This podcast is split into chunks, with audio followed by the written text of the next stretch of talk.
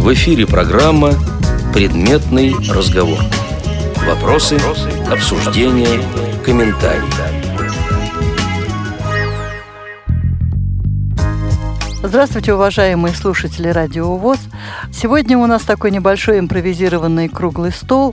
И прежде всего мы будем говорить о роли спорта в реабилитации незрячих детей. Но для начала давайте все представимся по кругу. Алексей, начинаем с вас. Здравствуйте. Зовут меня Самошин Алексей Валерьевич. Город Архангельск. Представляю пятую школу учитель физкультуры. Я поясню, что Алексей представляет э, обычную школу, в которой открыты классы для обучения детей с нарушением зрения. Лайкрева Русет Айсовна, Челябинская область, город Троицк. Я студент четвертый курс «Социальная работа». Планирую работу коррекционной школе, преподавать шашки и шахматы. Гаургашвили Зайнаб, Дагестан. Работаю с детьми слабовидящими, тренер по дзюдо. Дьяконов Алексей Альбертович, председатель Федерации спорта слепых Челябинской области.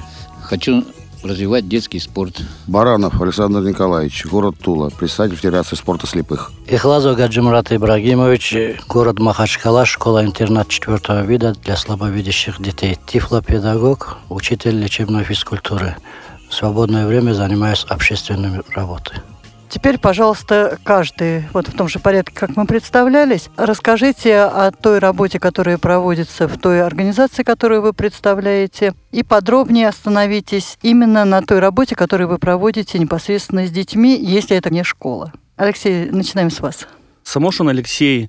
Работаю в общеобразовательной школе с классами коррекции. Веду уроки у начальной школы, средней и старшей школы. У меня 12 классов. То есть вы занимаетесь непосредственно с детишками с нарушением зрения. У вас только слабовидящие дети или слепые дети тоже обучаются в вашей школе? Есть и слепые дети, слабовидящие, и еще глухие есть дети. А вот непосредственно, когда вы проводите уроки, активно вы вовлекаете слепых детей или вы стараетесь э, их не загружать? Слепые дети работают у нас на занятиях так же, как и зрячие дети. Э, урок начинается с проведения разминки. Впереди идут дети зрячие, за ними идут э, дети с нарушением зрения. Выполняются все те же самые упражнения, что делают зрячие дети, только без резких движений. Откуда вы получаете информацию о заболевании ваших учеников? О заболеваниях учеников мы узнаем из школьных журналов. В конце каждого журнала э, есть медицинский листок, где указывается заболевание. заболевание каждого ребенка. И также прописывается, что ему можно, что нельзя. Но ведь э, мало прочитать диагноз, надо еще понимать, что с конкретным заболеванием можно делать, а что нельзя. Откуда у вас э, вот необходимые знания? Заканчивал я Северно-Арктический федеральный университет, адаптивная физическая культура. Был предмет физиология и реабилитация детей с различными нарушениями. Оттуда я узнал. И у нас есть садик, привязанный к школе, который занимается лечением наших детей. И там есть врачи, которые ведут работу и с нами и говорят, что детям можно определенным, что нельзя. И от этого уже строится урок. А какие виды спорта развиваются в вашей школе? Ну, в основном э, развивается вид спорта, как настольный теннис, так как это, я считаю, полезно для детей с э, нарушением зрения. Архангельск – это северный город. А занимаетесь ли вы какими-то вот зимними видами спорта? Лыжная подготовка имеется у нас. И также слепые дети принимают э, активное участие в этом, катаются на лыжах, Вообще очень приятно слышать то, что слепые дети занимаются и лыжами тоже, потому что, к сожалению, во многих наших специальных школах для детей с нарушением зрения а, ликвидированы даже лыжные базы. Если, допустим, 20-30 лет практически во всех школах дети незрячие занимались лыжным спортом, то теперь у многих такой возможности нет. А вот э, примеры обычной общеобразовательной школы, где существуют просто классы для детей с нарушением зрения, а незрячим детям такую возможность предоставляют. Это вот чья заслуга? Ваша заслуга, администрации? Мне кажется, это общая заслуга. Мы хотим продвигать спорт не только у зрячих детей, но и у детей с, с ограниченными возможностями. Они такие же дети, должны все уметь и о мире полностью картину иметь. Многие родители отрицательно относятся к физкультуре. так как считают, что учителя физкультуры могут нанести вред здоровью их детям.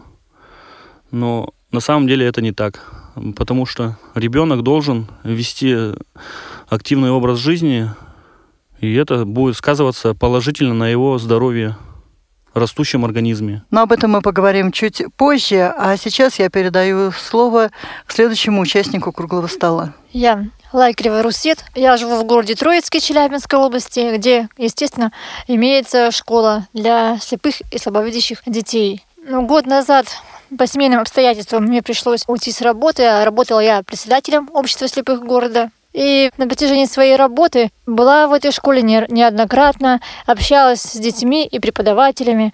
И проблему, именно что касается спорта, я слышу именно от тренеров. Это Никифоров Сергей Васильевич, Дубынина Ирина Николаевна.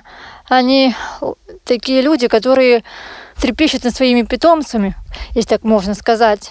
Но проблема в том, что у них нет базы. Правильно, вот здесь было сказано, база потеряна, даже лыжная, конькобежная база. Коньков нет, лыж тоже нет. Проблемы у них большие, даже выезд в бассейн, транспорт, если есть, то там проблемы, там, ремни, например. Детей вывести невозможно. Что касается шашки-шахматы, вот я говорю, я знаю, что у них там есть тренер по шашкам и шахматам, но который занимается только с детьми, которые видят, а которые тотальники, на них вообще нет внимания. И моя цель, конечно, если у меня получится, хочу именно работать с тотальниками. Но это благородная задача, тем более, что сейчас многие отмечают, что с тотально незрячими детьми многие не умеют, а то и не хотят заниматься. Так что я желаю вам успеха в этом сложном, но благородном деле. Спасибо.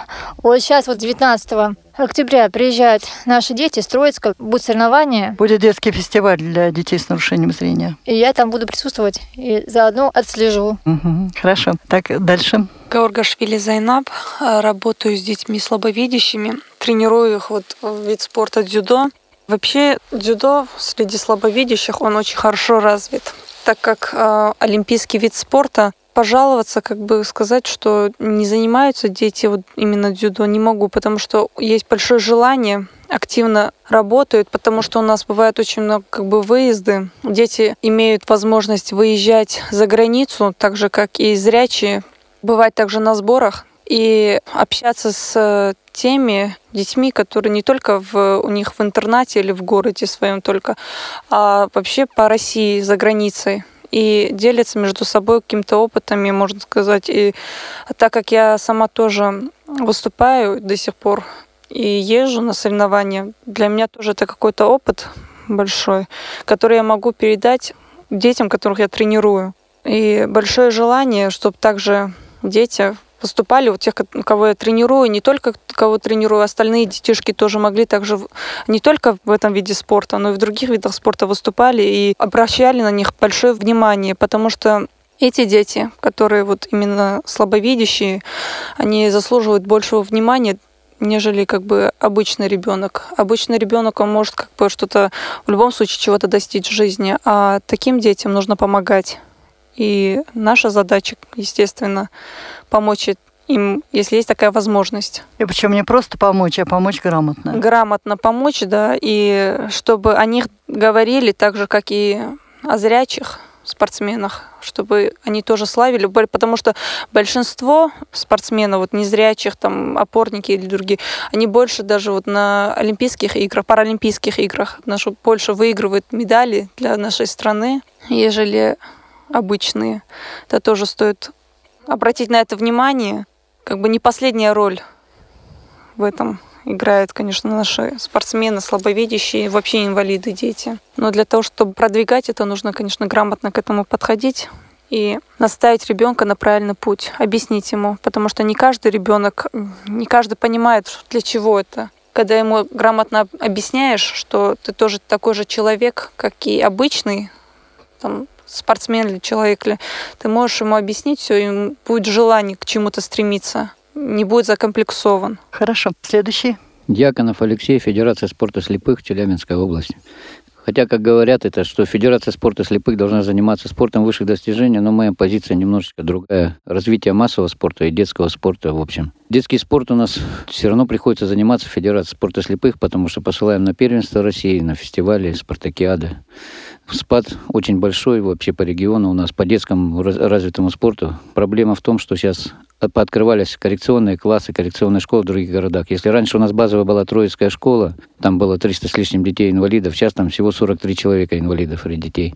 И поэтому сейчас проблема в том, чтобы на всех этих детей найти и сорганизовать все это. Ну, будем этим заниматься. Есть у нас тренера, учителя, такие, как мама, папа у них, фанаты такие своего де- дела.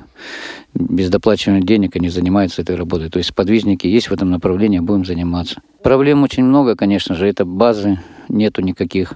Но сейчас позитивный момент в Троицкой школе, вот тартановую дорожку будет застилать, уже хоть легкую атлетику, там базовая легкая атлетика, им заниматься нигде не ходит. Такой тренажерный зал, что там нестандартная дорожка, и все, там только травмы получать. Сейчас у них будет стандартная дорожка, будет заниматься. Лыжи у нас только в Озерске развиты, там специалисты по лыжам. Если есть лыжи, то проблема с мазями. То есть везде вот такие проблемы, которые как бы это...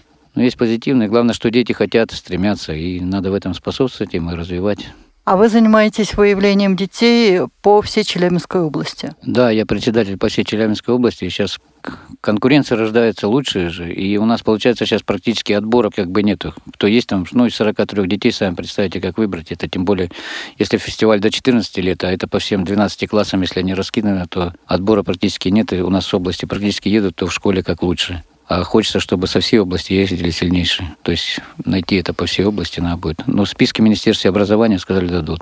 Ну и проблема, конечно, с оплатой. Вот у нас получается финансирование тоже у нас как везде. Вот, допустим, в этом году целевое направление у нас было как обращаюсь в Министерство образования, они говорят, все, у нас целевые деньги ушли все на детей с нарушением интеллекта. На детей ВОЗ нету. Сколько я письма писал, и программу писал по проведению мероприятий среди детей, пока сдвигов нету.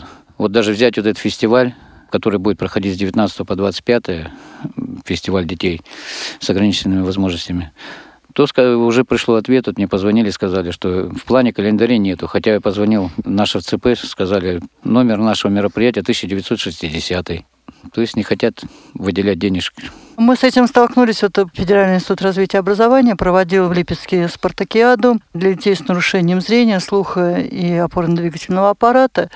Во все органы образования в регионы было отправлено письмо, а когда представители региональных организаций начинали наводить справки, то им говорили, никаких писем нет, хотя мы точно знаем, что письма в регионы ушли. Я думаю, аналогичная ситуация была и с этой спартакиадой. Тут немножко обидно за детей у Троицкой школы. Если, допустим, там в Озерске или в Челябинской, там, в Магнитогорской, там дети, у них учатся, у них есть родители. Родители, которые заинтересованы, чтобы их ребенок был адаптирован или реабилитирован, они находят там на проезд, потому что проживание, питание оплачиваемо. А в Троицкой школе там половина едут детдомовских детей. То есть, ну, дети-сироты. И вот обидно, что таких детей просто обделяют вниманием. А вы говорите, что будете работать с детьми, обучающимися в обычных школах. Каким образом вы их будете выявлять? И вот с вашей точки зрения, могут ли они вовлекаться в серьезный спорт? Ведь вот таких школ, как э, школа в Архангельске, в которой работает Алексей Самохин, ведь их немного. Ну, я не знаю, вот в ноябре месяце, к 1 ноября, мне должны подать списки с области Министерства образования. У меня есть это с главным специалистом по коррекционным школам договоренность, вот Светланой Валентиновной. Она должна мне дать списки всех детей, обучающих в коррекционных классах и с коррекцией зрения по Челябинской области. И от этих списков будем исходить уже и задействовать, наверное, местные организации тоже по городам области. Ну, там тоже проблем много. Вот у нас сейчас Мельник Олег Сергеевич здесь находится, учится, а его сын занял первое место по шашкам, выезжает. То есть мы столкнулись с той проблемой, что обращаясь в общеобразовательную школу, они говорят, у нас на эти мероприятия нет. Учителей можем командировать, а ребенка нет. То есть едет ребенок как бы за свой счет. Но проблем много, как, и когда ребенок обучается в обычной школе, проблем становится еще больше. Да, то есть проблем будет еще очень много впереди, я думаю. Но пробьемся, я думаю. Ну, я думаю, представителям региональных организаций надо обратить внимание не только на детей, которые обучаются в специальных коррекционных школах, но и на тех детей, которые уже не в малом количестве обучаются и в обычных массовых школах. А, хорошо, переходим к следующему участнику. Баранов Александр, Тула. Ну, Федерация спорта слепых проводит большую работу по поводу выявления детей-инвалидов. В тесном контакте мы работаем с 51-й школой, где два класса коррекционных. С физоргом в хороших отношениях. Всегда приходит она к нам, советуется, чем помочь, как, что. Оказываем любую помощь. Выдали мячи в КСРК, когда вот были на фестивале здесь. Все передали туда, в эту школу. Хотели, конечно, чтобы дети занимались роллерболом, голболом, мини-футболом. Но такая же, такой вопрос стоит, как в Архангельске. Родители против. Жалко детишек, мало ли что случится. Ну, хотя я сам спортсмен давно, ветеран уже спорта. Думаю, что это не пойдет во вред никому, только пойдет на пользу. И вот еще хотелось что сказать. В регионах стало отношение администрации, спортивных всех организаций, что перестали финансировать наши соревнования местные. Хотя вот раньше ездили и на плавание, и на лыжи, и на коньки, колбол, турбол был. Ну, сам там было 2-3 человека. Брали там одного-двух детишек. Ну, со школы, кто приходили на предприятие, они хоть смотрели, учились. После уже дальше шли в спорт. Вот, мы убедились в том, что когда пришел Колесников на предприятие, собрали всех ребят, посмотрели, как уже за 10, за 10 лет у нас 8 мастеров спорта. Хлазов Гаджимурат, город Махачкала, школа-интернат четвертого вида для слабовидящих детей – новая, пять лет, как открылась в этом году, мы отмечали, как говорят, юбилей пятилетия. И я работаю в этой школе тифлопедагогом, это основная моя работа. А так, совместительство, лечебная физкультура. И как тифлопедагог я в первую очередь занимаюсь тем, что мои дети не только в спорте, там, разных видах, но и культурно, социально и со всех сторон были защищены и занимались. Для этого я связываюсь с городской первичной организацией, республиканское правление ВОЗ, чем они нам где могут помогают. И еще есть молодежная организация «Благосфера» у нас которая занимается детьми-сиротами, но уже пять лет я связался с ними, и они начали заниматься и детьми-инвалидами. Каждое мероприятие, спортивное или культурное, либо там конкурсы какие, они приглашают, звонят мне, я организую, отправляем, приезжаем, как говорится, встречаемся. И это делается для того, чтобы наши дети-инвалиды, вырастая, ну, не чувствовали себя скованно, расковались. И в любых обществах, будь это общество зрячих, будь незрячих или даже глухих, чтобы они себя, как говорится, вели адекватно, свободно и не волновались. На уроках лечебной физкультуры основное мое занятие каждый год с сентября по 15 число у нас идет диагностика. И во время диагностики я получаю от окулиста, от педиатра, ну, от других специалистов рекомендации, кому чем заниматься и у кого какие болезни. Там в основном бывают сколиозы, разные формы, плоскостопия. И вот немного, честно говоря, у нас это все поставлено вот с окулистом. Раз окулист сказал, вот нельзя заниматься тем или другим, уже полностью начинается ограничение. Я просто думаю, они должны были не как категорически так запретить, а просто, Да, они должны просто да, писать, э, писать, допустим, нельзя резкие наклоны, да, еще да, ограничения, но не запрет. с чего да. нельзя. Вот, да. вот бывает даже на соревновании, когда мы выезжаем, очень трудно бывает договориться, чтобы окулист поставил подпись. Порой это приходится, ну, ребенок готовится на соревнования, а потом раз он не попадает, и настрой теряется, и желание, как говорится, дети все равно они стремятся к тому, чтобы выиграть, победить где-то, чтобы вперед пойти. А вот эти ограничения.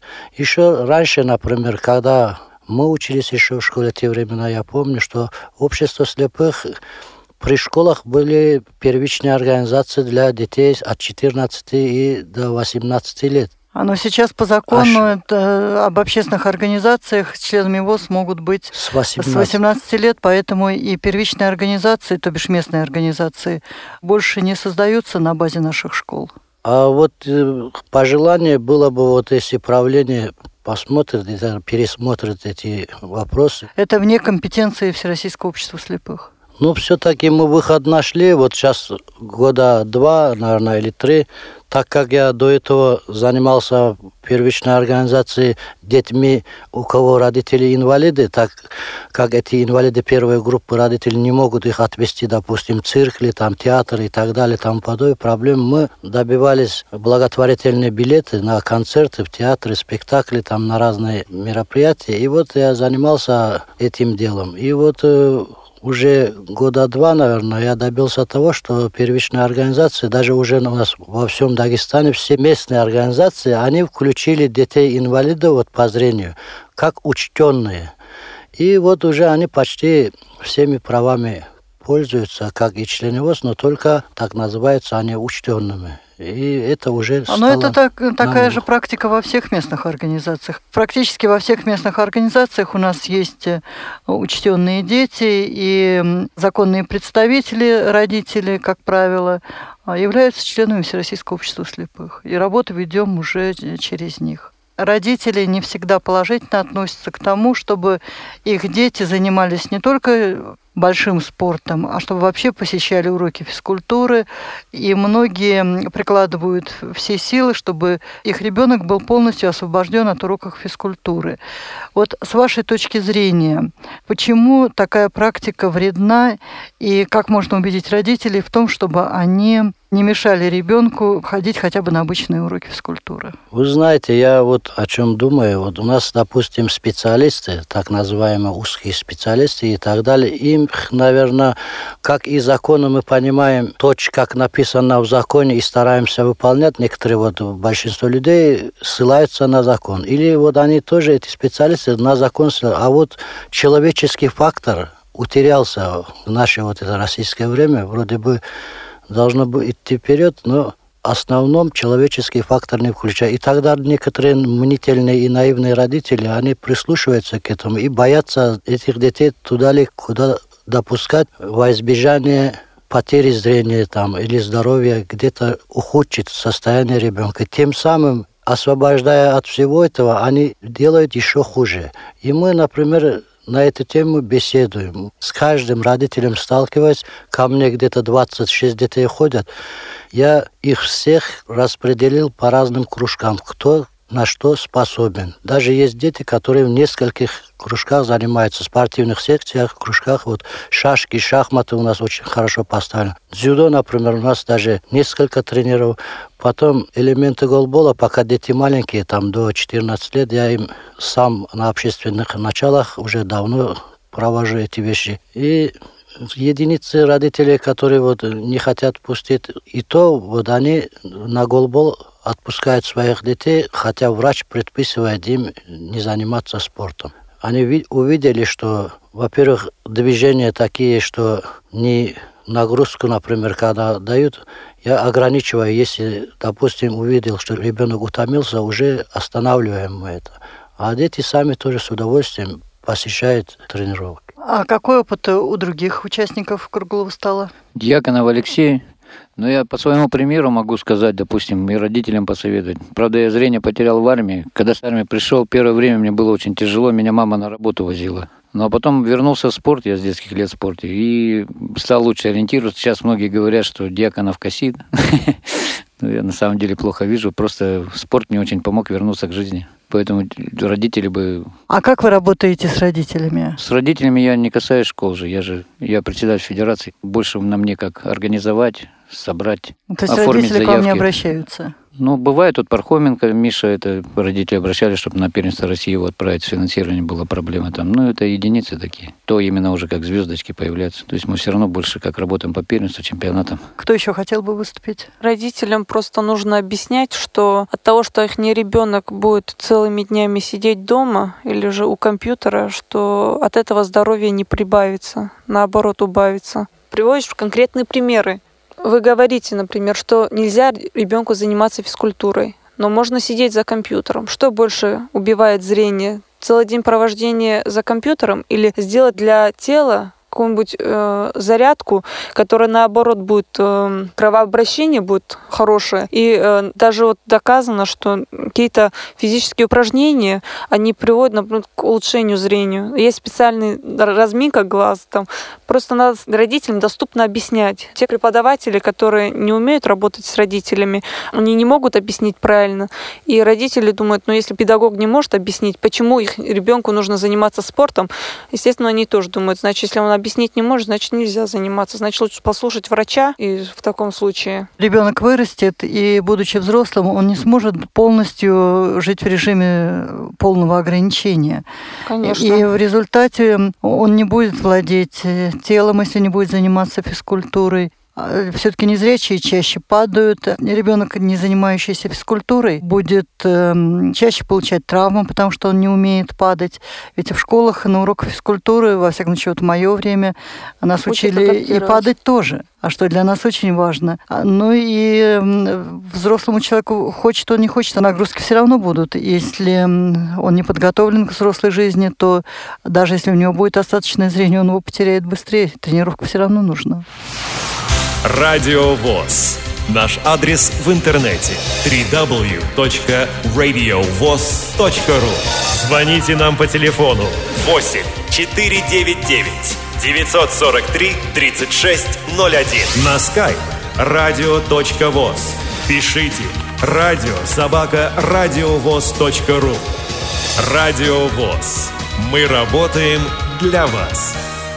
Алексей, а вы как э, работаете с родителями? У вас все-таки обычные школы, и опыт у вас какой? Самый лучший пример родителю поприсутствовать на уроке и понять, что все упражнения, которые мы э, даем детям, не опасны для их здоровья, а наоборот ведут положительный эмоциональный фон развития всего организма. У вас были примеры, когда дети, не посещающие уроки физкультуры, после вашего общения с родителями, начали посещать уроки и потом были вам благодарны за это, то есть вы видели конкретные результаты? Есть мальчик у меня в девятом классе, зовут его Саша Печеный. У него, ну, тотально слепой и еще не работает кисть левой руки.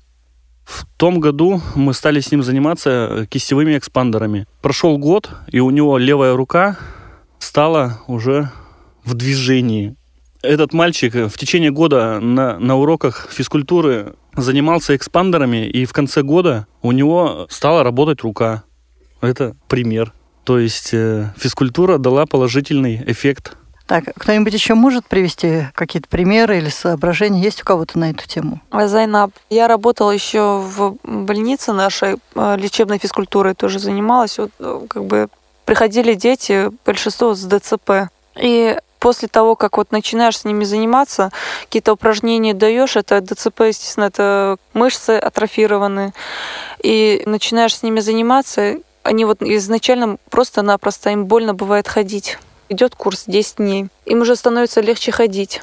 То есть э, исчезает боль. Это что о чем говорит? Это говорит о том, что как бы разминаются мышцы, вот эти атрофированные, легче становится организму двигаться. В здоровом теле Здоров- здоровый да. дух. В последнее время очень остро стоит э, вопрос о вовлечении тотально незрячих в занятия физкультурой и спортом. Эта тема, естественно, касается и детского спорта, и вообще занятия детей обычной физкультурой. Что вы можете сказать по поводу вовлечения незрячих детей? Алексей Дьяконов. Я вопрос поднимал по занятию тотально слепых детей легкой атлетики. У нас как старший тренер по легкой атлетике слободчиков, я с ним разговаривал на эту тему. Он говорит, с тотально слепыми детьми, почему не хотят заниматься, что это надо ему лидера. Лидеру зарплата 35 тысяч. Все финансы упирается. И никто не хочет тотально детьми заниматься. И в основном тотально дет- дети у нас на общественных началах, кто вот с ними берется заниматься и тянет их.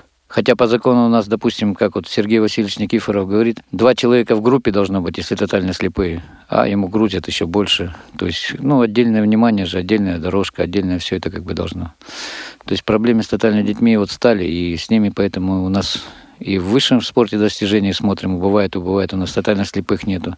По отношению сверху, видно, идет. Это международная, в общем-то, проблема, и она касается практически всех видов спорта. Если не говорить о спорте, а говорить просто об обычных уроках физкультуры, то почему и там все меньше и меньше внимания уделяется работе со слепыми детьми? Ну, опять же, вот я, вот, допустим, не сторонник, вот, что у нас убрали специализированные школы, коррекционные школы, вот эти переводят как Интегрированное Специальное, образование. коррекционное, образовательное. Нет, сейчас общеобразовательное, когда объединяет. Это А, интегрированное образование? Интегрированное образование вот это ввели. Я вот, допустим, не сторонник, потому что в любом случае, если класс большой, на слепого ребенка будет внимание обращать, не только на тотального. А если он там будет обучаться, кто там позволит ему грифелем стучать, и там, то есть и брали уходит, и все уходит. То есть чем развалить, развалить-то проще, потом опять куснем и опять возвращаться будем старому. Как нормы ГТО убрали, сейчас к ним обратно возвращаемся через 25 лет. Точно так же, наверное, и с этой системой будет. Но вообще проблема занятий физкультурой детей, обучающихся в обычных школах, это очень серьезная проблема. Там не только слепые дети не посещают уроки физкультуры, но и слабовидящие тоже. А, и, наверное, такое решение, как в Архангельске, когда в обычной массовой школе обучаются дети с нарушением зрения, это небольшие классы, да, Алексей? Сколько примерно у вас учеников в классе? По 8-10 человек. Некоторые классы по 6 человек есть. То есть, конечно, вот э, в таких условиях учитель может заниматься со всем классом. И ваш опыт э, работы с тотально незрячими еще раз осветите, пожалуйста. Детей тотально слепых у нас в школе мало. В некоторых классах по два человека, в в одном классе там один человек. И также они учатся со слабовидящими детьми. То есть там может быть три ребенка слабовидящих, два ученика тотально слепых. У вас все дети, даже тотально незрячие, посещают уроки физкультуры? Да, уроки физкультуры должны посещать все дети. То есть они должны или посещают? И должны, и посещают. То есть вот э, видите, и в обычной школе при желании можно организовать образовательный процесс таким образом, что и на урок физкультуры ходить так же, как обычные ученики. То есть здесь, наверное, проблема не только в инклюзивном, интегрированном образовании, но и в том, кто и как его организует.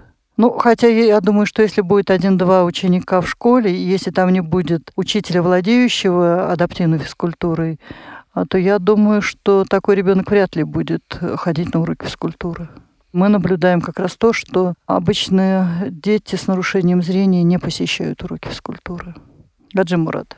Что могу сказать о тотальности слепых? Я их, честно говоря, от зрячих и не отличаю. С первого класса, как они ко мне попадают, я их все время убеждаю, что они обычные, нормальные дети. И у нас здесь девочка, которая здесь даже в первенстве России, чемпионате участвовала среди детей. Это Айшат, это у нас и вот с первого класса, когда она пришла, она пришла с другой школы, там она не могла даже не читать, не писать, и просто как-то она жаловалась, что там ее ничего не учили, просто посадили в вспомогательный класс. Ну, когда ко мне пришла, как-то быстрыми темы, первоначально, чем я ее занял, что она любила спортивные упражнения выполнять. И вот я для того, чтобы занять ее, изменить вид занятия, я говорил, давай отжимания сделаем там. Она до того одно время дошла, что до 100 отжиманий выполняла. И тем самым это помогало и обучению Брайля, и других дисциплин. И когда уже начал ее выводить на соревнования, где-то она выиграла, где-то что-то. Даже если скажешь, вот тебе больше я не включу на соревнования, если ты по этому предмету отставать будешь, то она моментально учила и начальной школы даже на отлично закончила. Сейчас вот в старшей школе, честно говоря, наверное, во всех школах такая проблема, когда разные учителя, разный подход, и дети начинают отставать по некоторым предметам. Но в спорте она сейчас тоже очень любит спорт, дзюдо занимается, это на голбол ходит ко мне, потом она и армспорт, в общем, всесторонне. Есть другая девочка, вот Аминка, она тоже капризная такая вначале была, а вот с каждым годом что-то уравновешивается. И она даже уже в искусстве, ее вязание, ее там бисероплетение и так далее, даже рисунки, она просто поздно как бы получается в садике ослепла. Вот эти все образы, все она помнит. Ей, если скажешь, там нарисуй цветок или слепи, так четко и идентично, наверное, эти лепестки даже зрячий человек не может выполнить, как вот она это делает. Она точно копирует все образы. Якобы вроде бы не должна напомнить посознательно эти образы, а вот подсознательно она это все переводит. Она знает, как выглядит любой предмет, какой там стол или стул. А роль занятий физкультурой какая? Роль занятий физкультуры такая, что физкультура усиливает внимание. Вот, например, она и плохо слышит, вот эта девочка Аминка. помимо слепоты и плохой слух там у нее. Вот она голбол так с удовольствием любит эти мячи ловить и так далее. Чуть малейший шорох, она начинает немного, правда, нервничать, но когда уже все равно такая реакция у нее срабатывается, она очень шустрый ребенок. И вот спорт помогает им, как говорится, где-то, например, ударятся и так далее. Те, которые вот совсем, допустим, не занимались и попадают это, в спорт, там мяч попадет или что, они плачут там или же расстраиваются. А эти уже, им для них это привычное дело, это удар мяча, и боязнь теряется у них вообще, не боятся каких-то преград. И даже по коридору, если идут, случайно там стукнулись там об чего-то ли. Просто они это спокойно переносят. В отличие от тех, которые не сталкивались ни в спорте. Поэтому я считаю, что спортом заниматься нужно даже при любом диагнозе, только просто-напросто надо каждому дозировать его. И вообще, как наш человеческий сам организм, каждый сам себе дозирует лучше, чем любой врач и любой преподаватель. Просто действительно наша задача проследить, утомился ребенок или не утомился. Если, например, ребенок капризничает и не хочет выполнять упражнение, значит, может, где-то трудно нагрузка получилась. А порой сами, когда дети сознательно тоже могут останавливаться и при этом нельзя, думаю, их ругать, что они остановились, прекратили занятия. Дать надо возможность отдохнуть, восстановить силы и по новой дальше продолжить. И если каждым разом усиливать нагрузку, думаю, к 18 годам человек может получать такую же нагрузку, как и все. Там никакое ни зрение, ничего подать не будет. И вот у меня, например, опыт по себе я знаю, у меня перелом шейки бедра. Между прочим, Врач мне говорил, или я буду хромать, или же ну, не наступать раньше, чем 6 месяцев. Я через два месяца гипс сняли, а еще через две недели просто-напросто с ребятами в костылях пошел в сауну, там забыл костыли, ушел оттуда, потом мне парень принес эти костыли. Просто-напросто быстро восстановился организм. А это, я считаю, даже мои вот эти сознательные занятия. Я все время ногу поднимал, двигал и потихоньку проверял. Больно, не больно, могу, не могу. А не ждал, пока врач скажет, иди. Я думаю, каждый человек сам может выходить из любой ситуации. И даже ребенок. Алексей Дьяконов. Я раньше проживал в Ставропольском крае, родом вообще оттуда. У меня есть два примера. Это Гемодиев и Петр Стрижнев. Они обои шахматисты, но Петр Стрижнев, он занимался легкой атлетикой, а Гемодиев, он дзюдо занимался. Ну, из-за травмы ушел в шахматы, стал мастером спорта в шахматы. Спорт – это координация движения, ориентировки в пространстве. И по примеру их смотришь со стороны, они приезжают в Москву, правление без всякой посторонней помощи находят. В Испанию приезжают, без знания языка, там раз им показали, они уже в магазин сами сходят и все. То есть это добавляет уверенности в себе, координации. Это вот на примере этих людей можно даже понять, что тотально слепым это очень помогает. Русет. Я в свое время училась в школе-интернат города Армавира.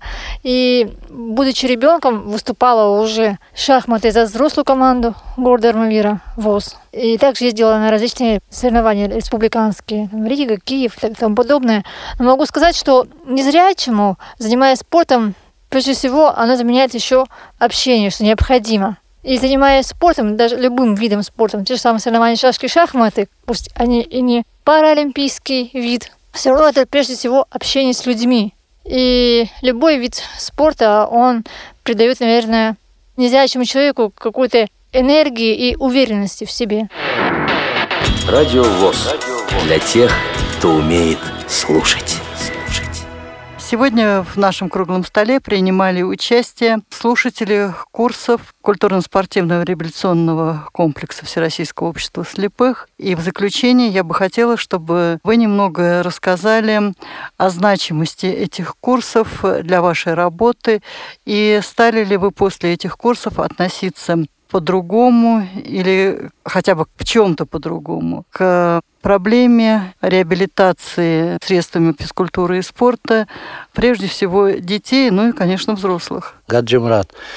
В общем, курсы повышения квалификации я уже второй этап прохожу. Первый этап было две недели.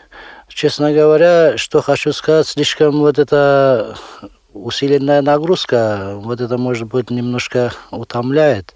А так э, сами курсы дают очень много, если даже и теоретически, и практически. И я хотел бы от себя добавить, я не знаю, в третьем этапе это будет или нет, так как эти курсы спортивной реабилитации, туда предметы анатомии, там физиологии и еще немного таких медицинских дисциплин добавить, чтобы для более усиления этих курсов и в работе тоже, чтобы нам было на что ссылаться. Вот я бы хотел это для третьего этапа. А в общем отношении все курсы и такие курсы бы, например, если бы не культурно-спортивный реабилитационный центр, я бы в другом месте так не смогу пройти. Мне для школы, для разряда, для категории, для всего, даже помимо того, что для работы с детьми, это дает многое. Александр Тула, ну это уже второй раз уже на курсах. Я считаю лично, что они необходимы, такие курсы, проводить со специалистами. Это очень помогает подготовке молодежи и спортсменов к дальнейшему. Я сам также прошел такую школу, потеряв зрение уже в возрасте. Но спорт также мне помог. И хочу, конечно, поучиться все приемы перенять лучшие, чтобы то, также тоже заниматься и с ребятишками, и оказать помощь взрослым, которые потеряли зрение уже в возрасте. Очень доволен курсами, все очень хорошо. Алексей Дьяконов. Ну, курсы нужное дело, конечно. Мне очень понравилось. Немножко, конечно, информации такой теоретической очень многовастенько. Я как спортсмен бывший, ну и еще действующий, хотелось бы, конечно, больше спортивно, чтобы нам больше азов узнать и донести в регионы. Ну а вот если, как, допустим, Гаджи Мурат предлагает еще э, медицину, анатомию, ведь еще тяжелее будет? Спорт, спортсмен все смогут. Ну, анатомия я сейчас в институте прохожу, что не помешает. Я учусь в университете физической культуры. То есть вы позитивно относитесь к предложению Гаджи Мурата? Ну, анатомия, конечно, мышечная структура, это к спорту относится, как без нее не обойдешься.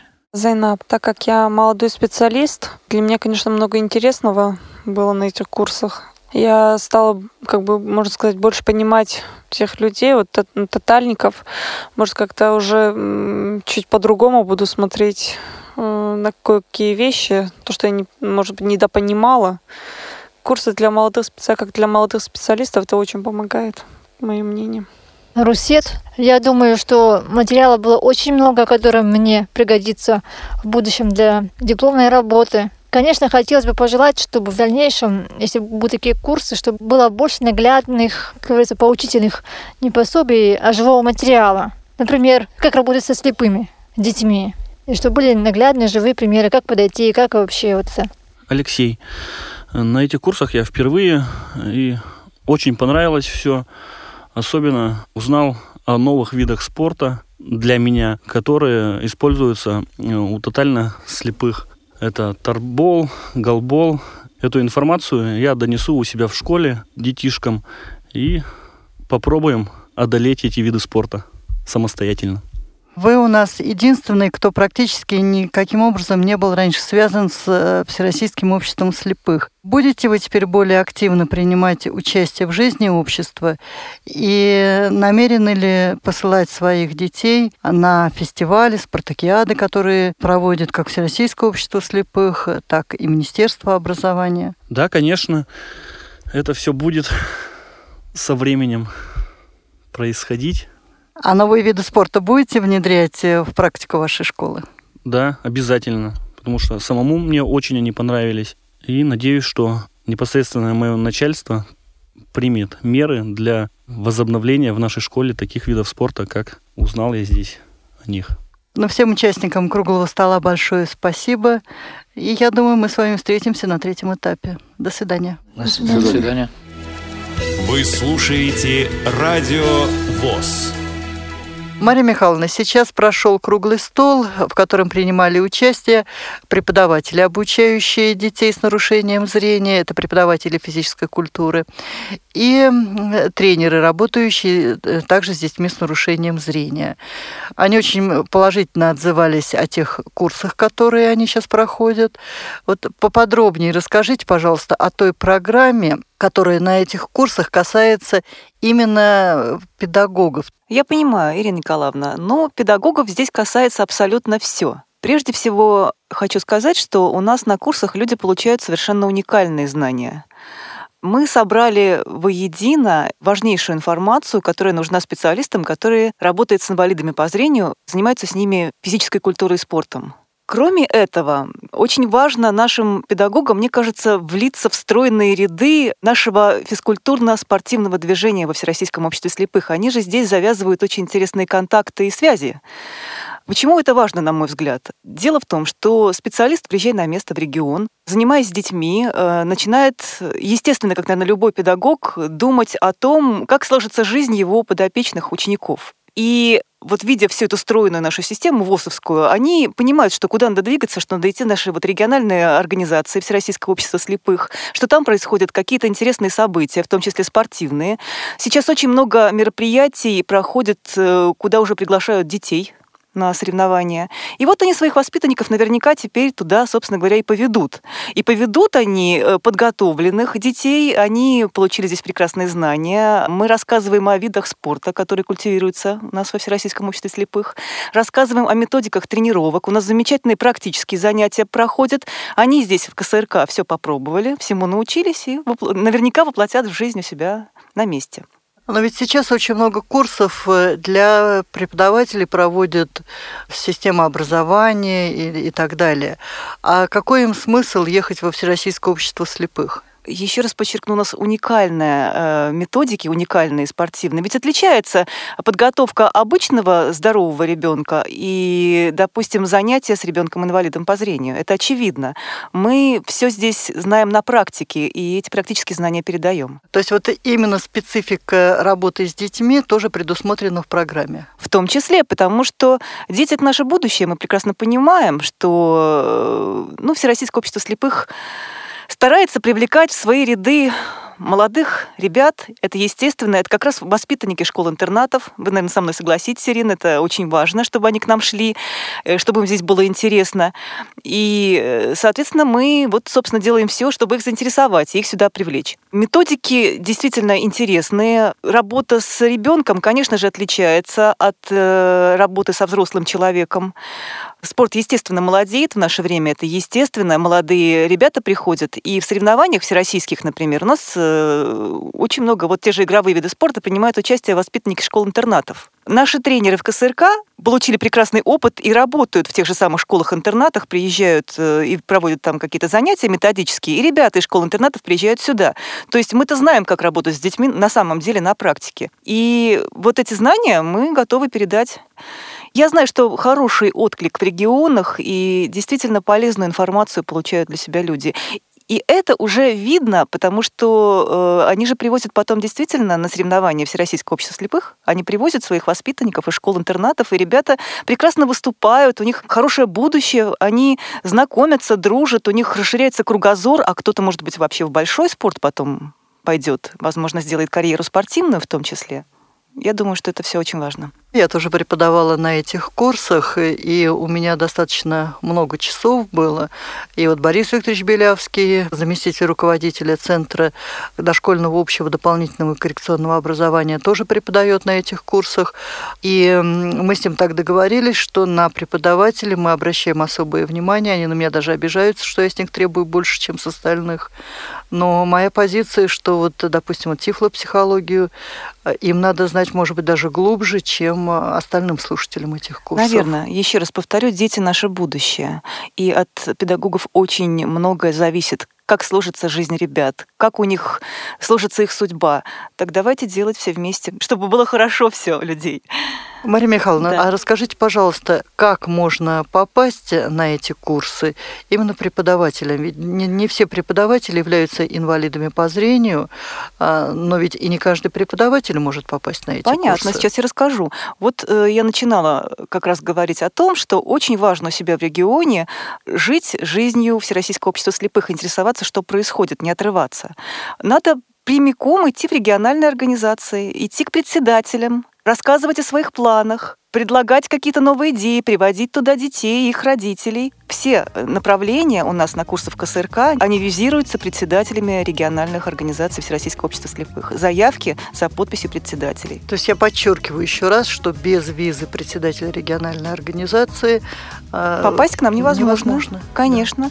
Да. Потому что ведь отбор на местах должен быть тоже достаточно строгий. Не должно быть случайных людей.